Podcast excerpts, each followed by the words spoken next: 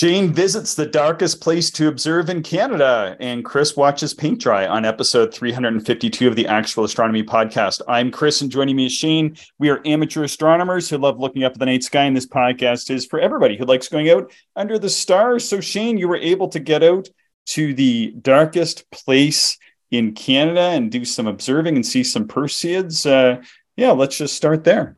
Yeah, yeah. I went to Grasslands National Park, East Block. We talk lots about it.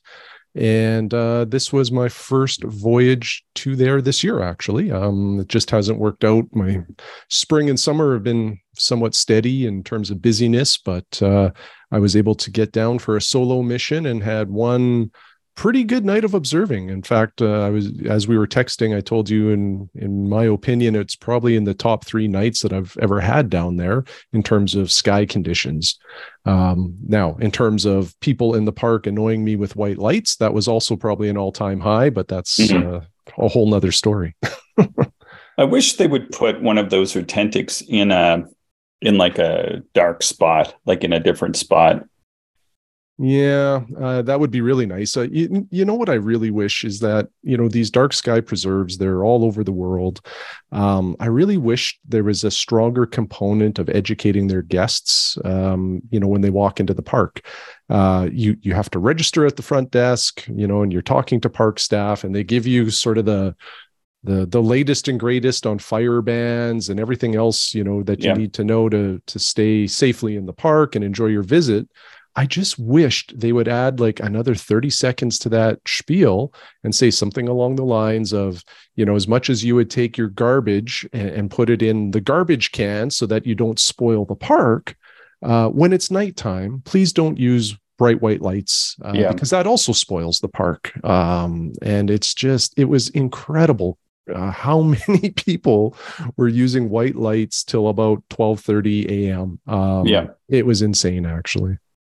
Yeah, it's it's unfortunate, and you know, in in chatting with the park as as uh, and I have have done in recent years, um, probably Rick a little bit more than than me, um, but we work we work on the the park events together, and it just keeps coming back about safety, and it's just like okay, like you only need so much light to be safe, like you don't need like these you know thousand candle or thousand watt or whatever they are lights that, that people seem to have. Even like cell phone lights are you know because these are these are like the darkest places in in canada. And so like a cell phone light from a mile away is ridiculously bright. And then mm-hmm. what was funny is somebody who had been to grasslands this had kind of nothing to do with um, with astronomy but in some of the stuff that i work on um, we were using uh, Apple Watches. Mm. And they had made the comment to to a group about how you could see an Apple Watch screen from like you know so many kilometers away, and I was like, yeah, that's right. And like in a dark spot in Saskatchewan, and like like the, at the meeting afterwards, this is raised. They were like, "You can't see an Apple Watch that." I'm like, "Yeah, absolutely, you can. Like an Apple Watch on full brightness, you can see like like at least a mile away, you know, down in the grasslands. Like easily, if I have my my Apple Watch on full brightness and you were standing at the top of the hill, I, you would be able to see that. That would be no problem." Yeah, I might need optics, but you know, you'd definitely be able to see it. Um, that's I think that's what's lost on some people is when you're in these pristine dark locations um, like even small amounts of light uh, are far more noticeable and, and impact the quality of that dark sky far greater than a sky that's you know a little bit light polluted.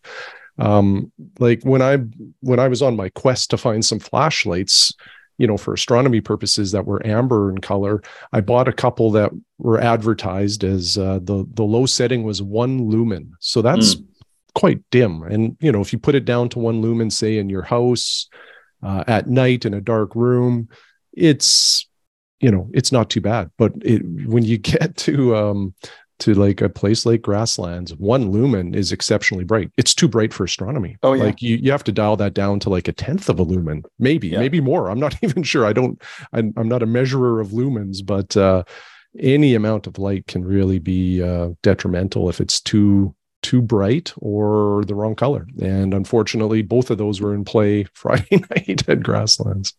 Yeah, but I've anyway, got some of those oh, chart sorry. lights. I've got some of those amber chart lights, and they're really nice. But they start they go one lumen, two lumen, four lumen, or something like that. Mm-hmm. And uh, but yeah, a piece of parchment will will dim it down to more or less the uh, appropriate level. But yeah, so what did you look at when you were uh, down? How many nights did you go down for, or did you just do the one night?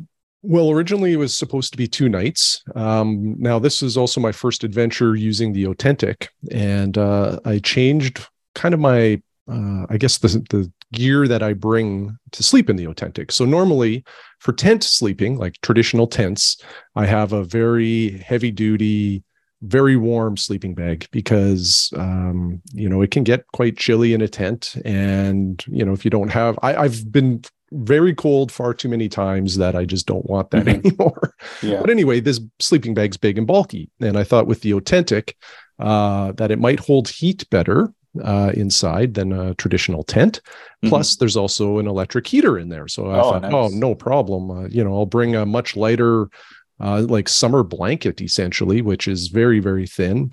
And uh, I got quite cold. oh, so did you? Yeah. Before we get into the observing report, um, maybe so, we should just back up like three seconds and explain what what an oTENTik is. Yeah. So an oTENTik is uh, something that the uh, national parks in Canada have started to install. And basically, it's a small cabin that's an A frame uh, the floor is is made of wood. The walls are made of wood up to about I don't know, maybe two or three feet, something like that. Um, but the A frame and the roof is this heavy duty canvas that I believe the military uses when they set up shop, you know, in remote places or do things that they do. Um, and so it's kind of unique. It's almost like a hybrid tent with a real heavy duty canvas, there's some windows on it that you can open up and get really nice airflow going through. And then there's a whole bunch of sleeping quarters in there, um, kind of bunk bed style, and mm-hmm. uh, like a nice sort of kitchen table and four chairs. So you get mm. you get a lot more comfort uh, than you would in a tent. And one of the one of the big draws for me also with these things is that it gets you out of the wind during the daytime, which in the grasslands really works on my mental health. oh yeah. it's just not pleasant. So yeah, because there's the grasslands is a completely open environment. There there mm-hmm. aren't many tree breaks or places to get into either the shade or to get out of the wind. And if you do find some trees, chances are it's not out of the wind. If you're in the shade, you're in the wind. If you're in the wind, you're in the sun, and you just mm-hmm. kind of get uh, the crap beat out of you all day. Yeah, and and because the the daytime highs and nighttime lows are fairly extreme there, that's what causes wind. You know, heating and cooling, uh, more so the heating aspect. So you know, the it's almost inevitable that you're going to have a windy day. So yeah, that's an oTENTik. It it provides a lot of creature comforts that make the whole thing a lot more enjoyable. And you know, the thing uh, about the oTENTik too that I'm uh, that really excites me is the ability to have a nap because they don't get hot during the day the way a normal tent does.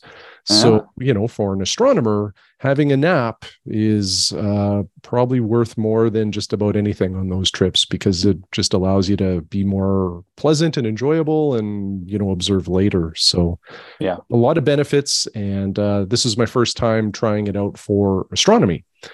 Um, so where I kind of messed up was on the sleeping bag portion, and and when I went to bed, so I have a little Kestrel weather station that I take with me. They're they're quite an accurate device. Yeah, I remember that.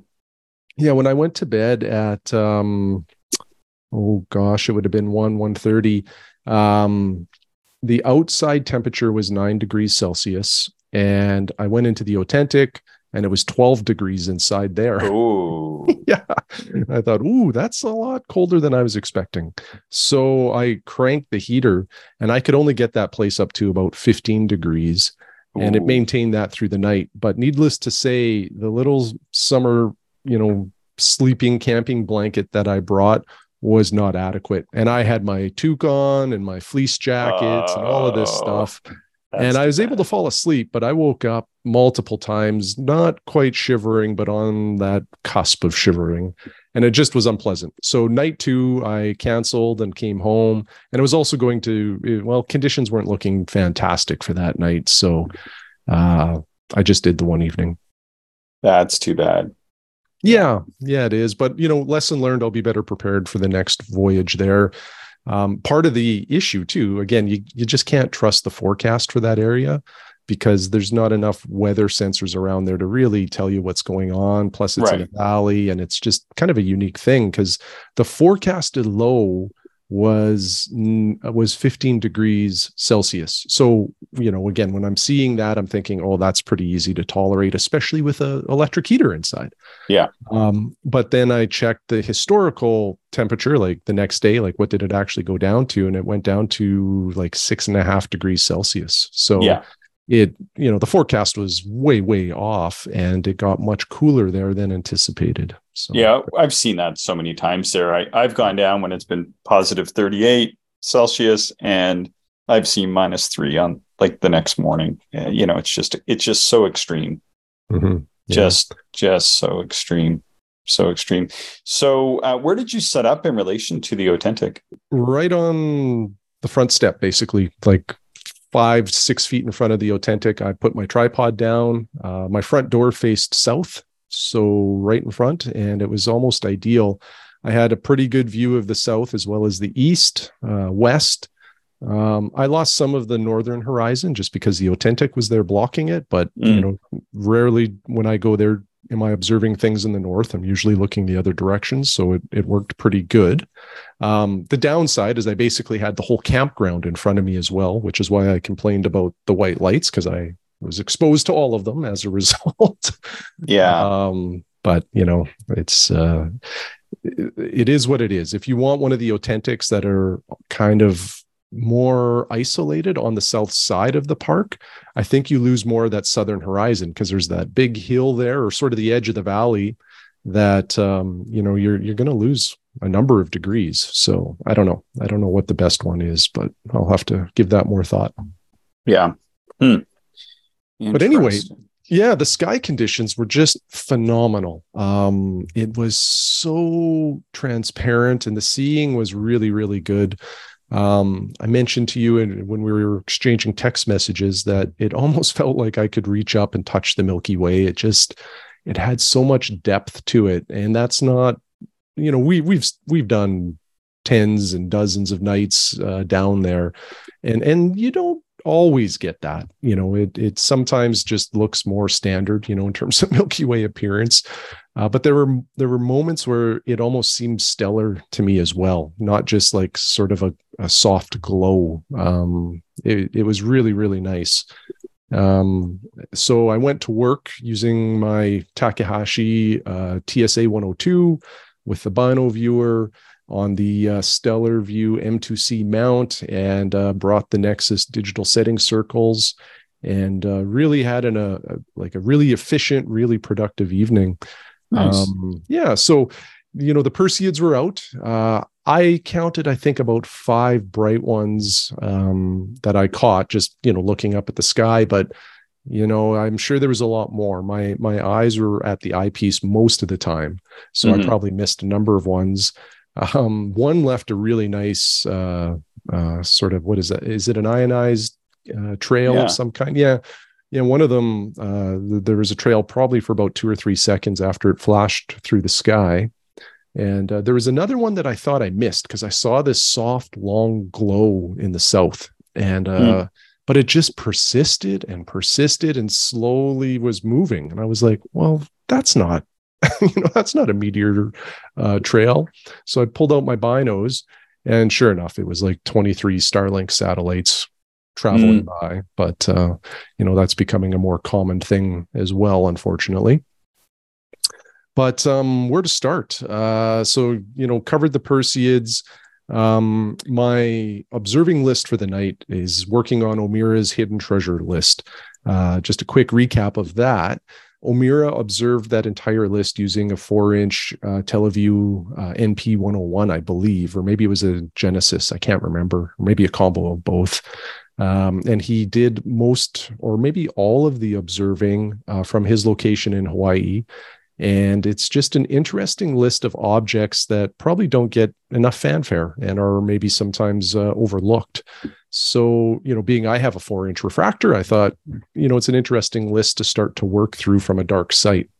And uh, so I started uh, with some of the stuff that was really low on the horizon in Scorpius.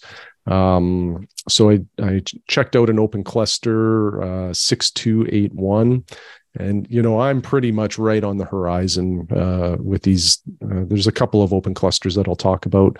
And uh, yeah you know pretty much right on that horizon. Um, so i started with 25 millimeter eyepieces uh, but all i could really see was you know one star um, and and nothing else was really popping. So I, I put a little more power in there uh, 12 millimeter orthos and all of a sudden I could see about 12 stars uh, with averted vision. Um, now, I wasn't able to really, you know, get the extent of it just because of uh, everything was so dim. And uh, as it turns out, I don't think I actually observed the the open cluster. I think the open cluster was to the top and to the left, because uh, you know what I do is I write down all of my observing notes at the eyepiece, and then the next day I go into Sky Safari and validate what I think I saw, especially mm-hmm. if it if it was questionable. And um, I just thought this is a you know like I've seen a number of these hidden treasures, and normally once you get the field, it's like oh yeah, there's the open cluster or there's the galaxy or whatever it might be. Uh, and this was extremely faint. Um, so I don't believe, like I say, I don't believe I actually saw 6281. But what I saw was a bunch of magnitude 13 to 14 stars that are very near uh, V923 Scorp- uh, Scorpii. Uh, that's the star designation if anybody's interested. Uh, very close to 6281, but not uh, not the proper cluster. But mm-hmm. um, kind of an interesting note of just on the horizon, speaking to the sky conditions that night, you know, observing right on the horizon. And I'm able to pull stars that dim, uh, which was pretty amazing to me. Um, moving on, uh, there's a an open cluster that I definitely observed. Uh, this was 6400 in Scorpius. And from this point on, I pretty much left the 12 millimeter orthos just in the bino viewer. Mm-hmm. Uh, you know, using the Nexus uh, digital setting circles really allows for that. Um, so it's a it's it's an advantage of the setting circles that I never really considered before in terms of efficiency is you don't have to, you know, go wide field eyepiece to get the field and then, you know, switch to higher magnifications. I just kind of left the higher magnification in there and the setting circles, you know, got me to where I needed to be every time. Mm-hmm. So 6400, uh, there's a, there was three stars that were kind of tightly packed um, roughly in the middle of this open cluster, sort of reminded me of the belt of Orion. Um, and then there was a, a, lot more stars that were visible with averted vision. Um, and this was still sort of during astronomical twilight, so it wasn't a hundred percent dark. Uh, I'll definitely revisit this one uh, when it is a darker sky, uh, just to see how many of those stars I can pull out. Um, so from Scorpius, I was just going down the list. So this one's going to seem very strange, uh, but I, I, swung over to Draco um, and observed 6361, uh, which was, uh, or no, actually, ignore that. I'll get to the Draco galaxy here in a little bit. Um, I moved to Sagittarius for a planetary nebula, 6445. Um, and it's kind of a nice little planetary. It looked slightly oval, uh, you know, definitely not a circle at the eyepiece. And uh, what's kind of cool is there's a neat little double right beside it. And um, looking at Sky Safari after the fact, it looks like there's a little bit of color variation. I think one's like a yellow orange star, and the other one I think is blue. I mm-hmm. wasn't able to really pick up the color. But um, what was interesting is the planetary nebula is about the same size as the separation of that double star system. Uh, so that was kind of cool to see. um, around that time, Saturn was uh, a few degrees up now, and uh, you know, so I had a quick look at that. I was surprised at how close the rings are to edge on, and I don't know why I'm surprised. I know we're getting very close to that moment, but uh, you know, it's it's neat to see that transition year over year of how the angle of those rings in its alignment to Earth change. So that was kind of cool. Mm-hmm. Uh, where else here? Um, what about some globular clusters? I think I saw a few of those yeah, in your notes. Yeah. Yeah, that's the next one here. So 6441, a globular in Sagittarius. Um, so it's not a huge one. It's uh, there, there's a bright star in the field, and, and the globular is very close to it. Um, it. It's small, but it was a really dense, bright core. Uh, easy to spot with direct vision, um, but with averted vision, it was interesting. The brilliance of this cluster really popped. And, you know, I find that with a lot of these hidden treasures on the list, um, like averted vision in general always helps with just about any object. But, you know, there's, you know, the Messiers, especially the brighter Messiers, I find direct vision and averted vision pretty close, you know, in terms mm-hmm. of what you're seeing. But with the hidden treasures, almost all of them, you can see direct vision, but the averted vision really transforms the object into something quite spectacular. Mm-hmm. And it was very evident on uh, 6441. Uh, so then there was another open cluster in uh, Sagittarius 6520. This is the second time I've looked at this one. It's a cool little open cluster um, there's a prominent line of six stars, and uh, there's, you know, to my left observing, so, you know, left, right is reversed in a refractor. The brightest star in the chain is the one on the far left. Um, and then there's three close ones kind of on the right, but surrounded by like uh, a bunch of fainter stars that are part of this open cluster. Uh, it's a really neat one. I like it a lot. And what I didn't realize is um, the DSS image of that, the Deep Sky Survey photo, is it shows it as an exceptionally rich star field um, but like very very faint stars you know dipping into the magnitude 14 15 range.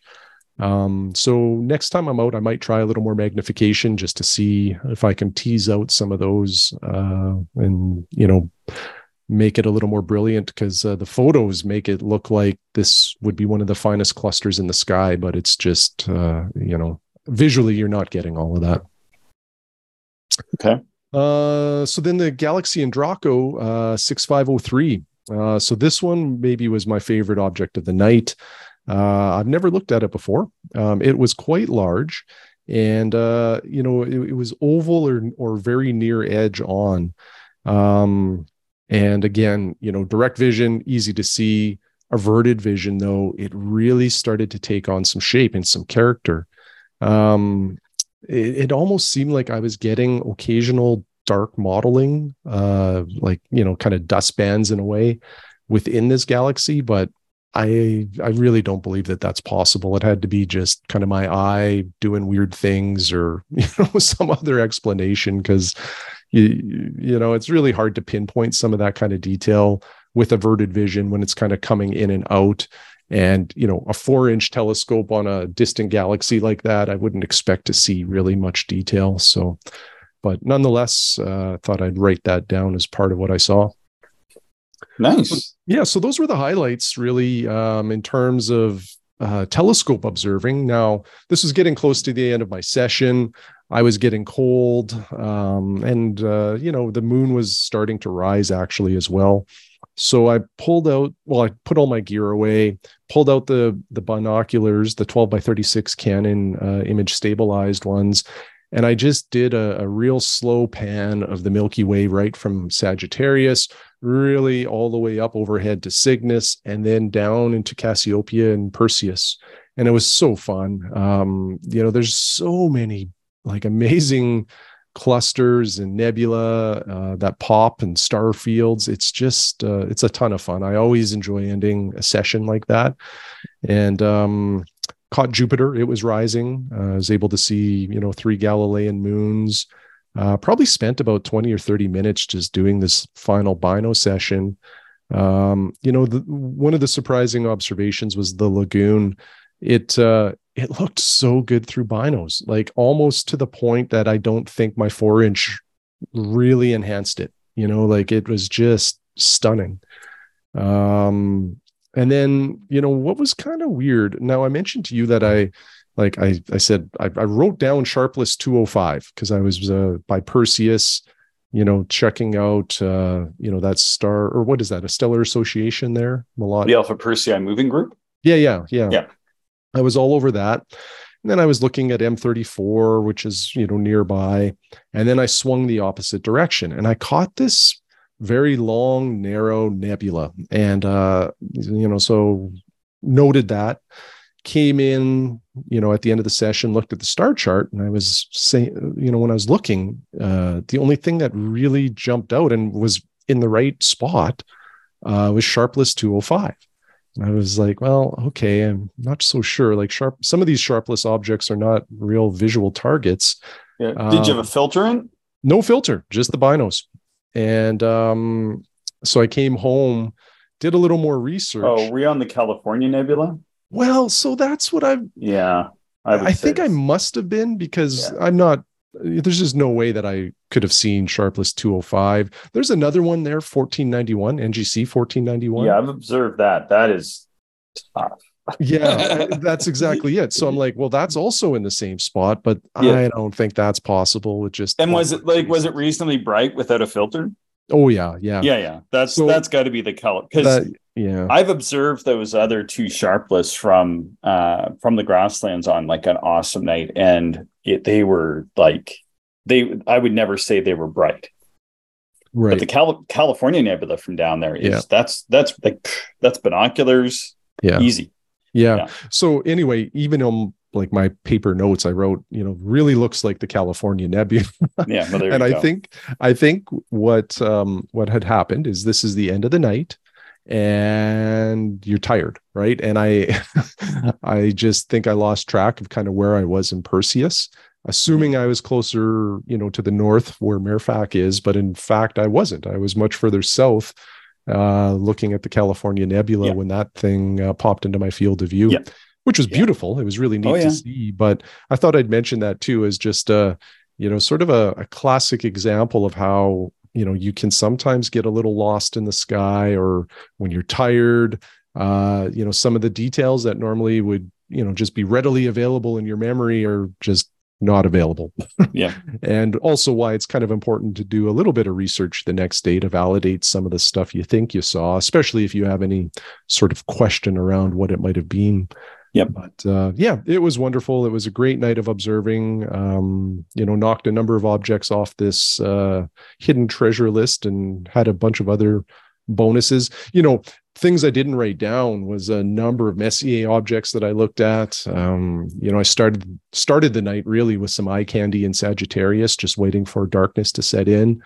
Um, the swan looked incredible uh, through the four inch. In fact, one of the best views I've ever had of the swan was at the uh, Saskatchewan Summer Star Party in Cypress Hills many years ago with my eight inch Dob. Mm-hmm. And uh, the view that night through the four inch reminded me very closely of what that view looked like at Cypress. Um, but yeah, really, um, really looked at a lot of Messiers too along the way. M51, mm-hmm. um, I wasn't really getting spirals, but I think it was pretty close. Like I, you know, it, it, sort of seemed like it was there, but it mm-hmm. wasn't enough for me to confidently say I saw it. But certainly, like the two components of M51, mm-hmm. um, you know, uh, I guess it's more optical components, but the uh, they certainly were evident. Um, yeah, it was just a, a really, really nice night.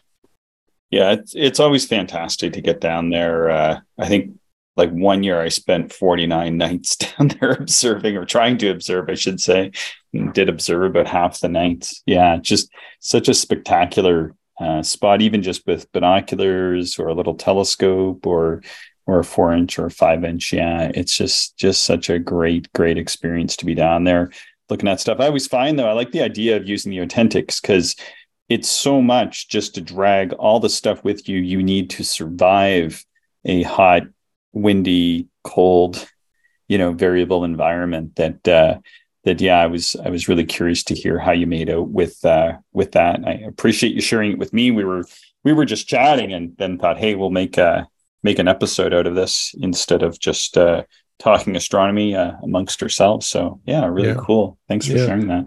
Yeah, you bet. You know, next time too, just back to the oTENTik is um you know, one of the gaffes was I did not turn on the electric heat.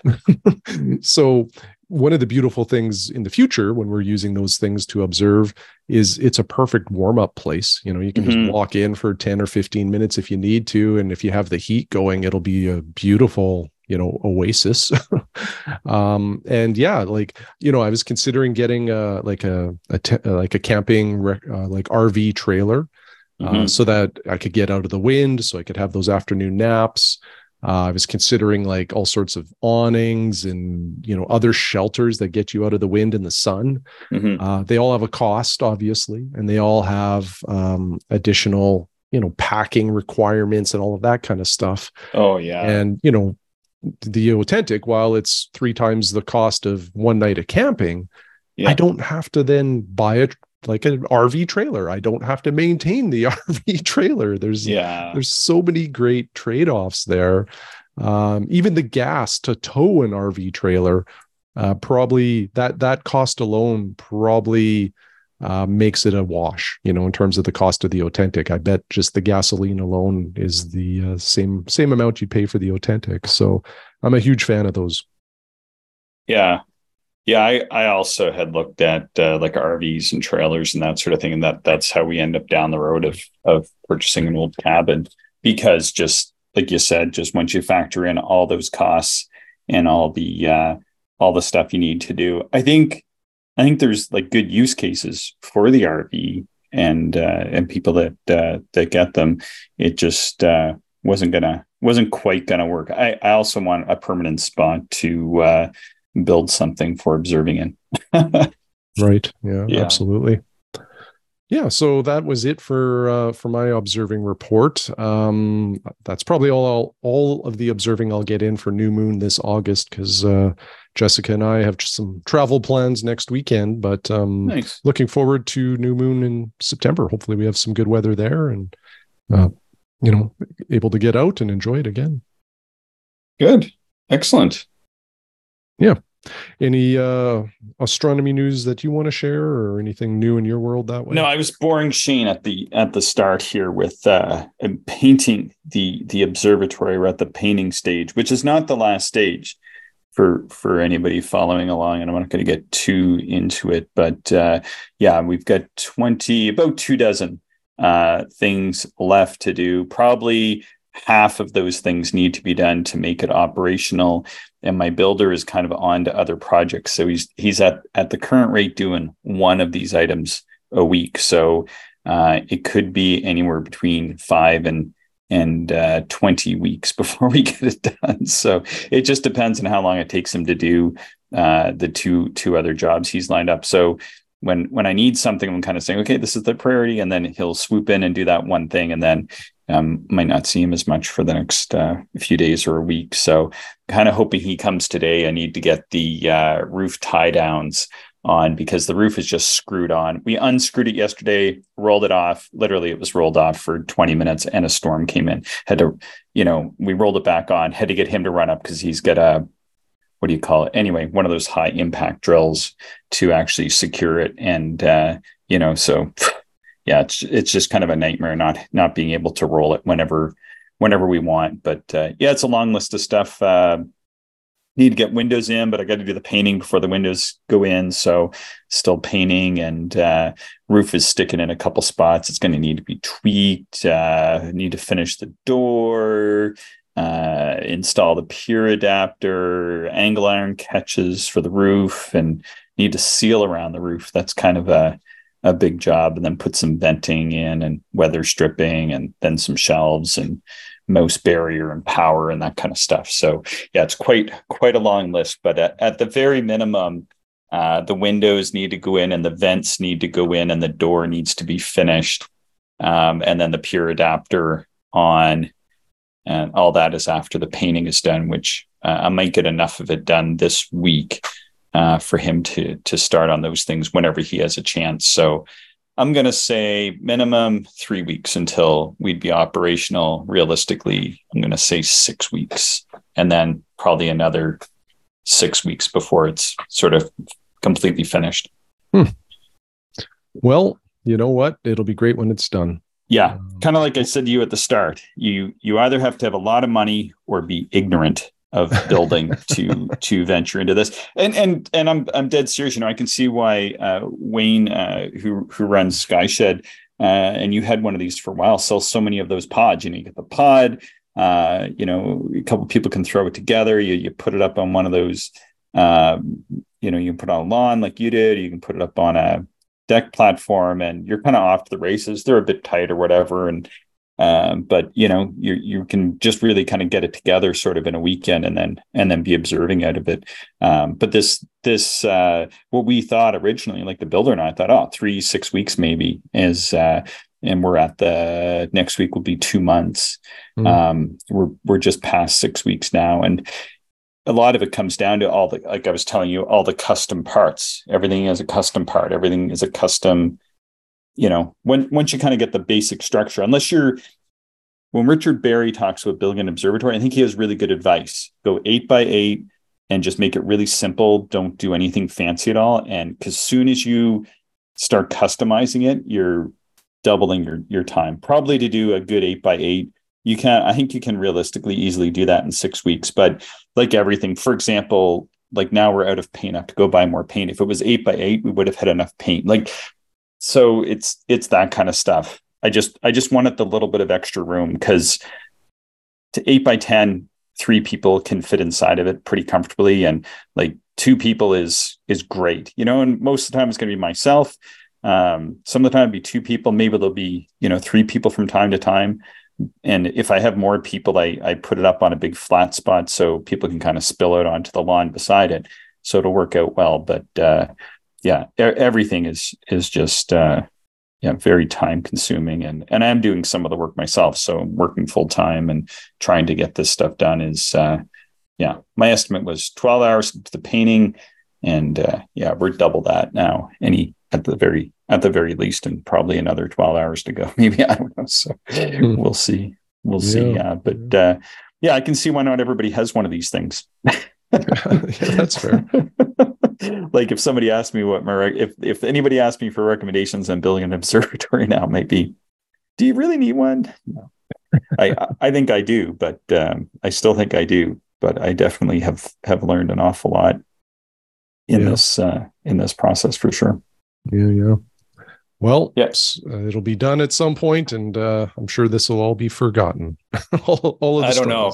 I don't know. Yeah, my wife's been helping as well because it's uh, a lot of this is like just tons and tons of work. So yeah, shout out to her. She said she wanted a shout out, so I'm giving her a shout out on the podcast as, nice. as, thanks. Yeah, so she's been working, but uh, yeah, Mark Radici as well. You know, another shout out to him. We were emailing a, a game. We've uh, done a Zoom call, or, or I think we have another Zoom call lined up at, at some point. Uh, and uh, maybe we can do an episode or something and have Mark on, and we can kind of uh, mm-hmm. chat about the trials and tribulations of uh, of building of building it. But yeah, like you know, you were saying like lessons learned. Like some of the things are like somebody told me don't do two V tracks, just do one, and definitely should have done that because we're probably probably we're going to try it for this year, but we're probably going to end up ripping out one of the V tracks and just go flat on one side because it's virtually impossible unless you build like a metal cage like Marquez and his to get the V tracks to run properly.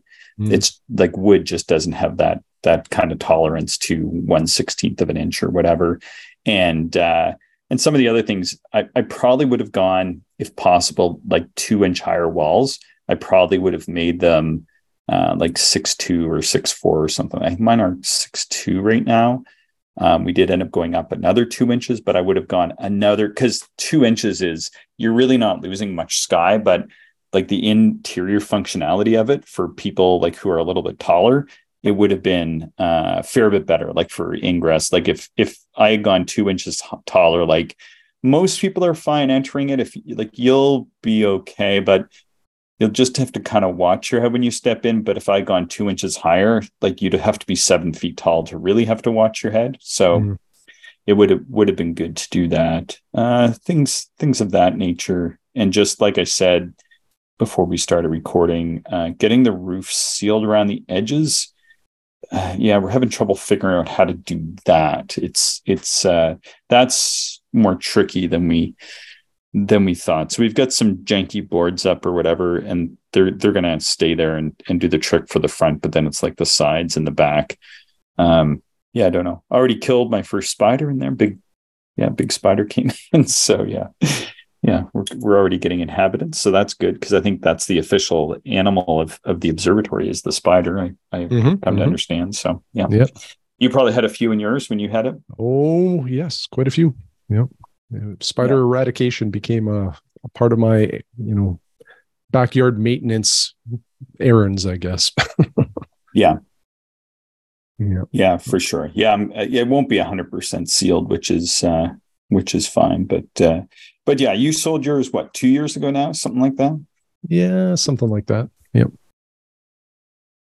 Yep, so, 2 or 3 years ago. Yeah, I remember remember you were selling that and uh but yeah, I think there those are a good option and also not having an observatory is is a good option if you can just have a good spot uh, to pull out onto. But for for me, I want to observe quite a bit more. And like last night was a good example. Like the evening was there was nothing to observe. It was like intermittent, um, like rain clouds coming through, not like big storms or anything. But then you know around uh, midnight, 1 am totally cleared off all mm-hmm. night, I would have observed. I was just too tired from painting and had to get up this morning and paint for a couple hours, two and a half hours before uh, we did the show here this morning. Mm-hmm. And uh, yeah, it's a it's it's a lot of work putting one of these things together, and yeah, just all the little things, all the little things like you know how do you lock it down? What do those what do those parts look like? Sure i say turnbuckle but you go in and there's like a hundred turnbuckles and none of them turn the right way that you need them to turn right? So you have to run around to every hardware store in the city to find the ones that will work best you know all that kind of stuff so. Yeah. Yeah not yeah. fun but yeah. uh, oh well yeah, buy some roof panels and then they don't have the right parts to secure them to the roofs. You have to order them from a company online and those take a week to come in. Just never ending. It, yeah. it just feels never ending at this point. But anyway, we'll we'll see. Short term pain for long term gain, but it's starting. It looks like an observatory now, or as my neighbors call it, the star zebo, because it kind of looks like a like a shed with a gazebo that that doesn't work very well next to it. So. Right. right. Any, anything to add, Shane, before we uh before we conclude?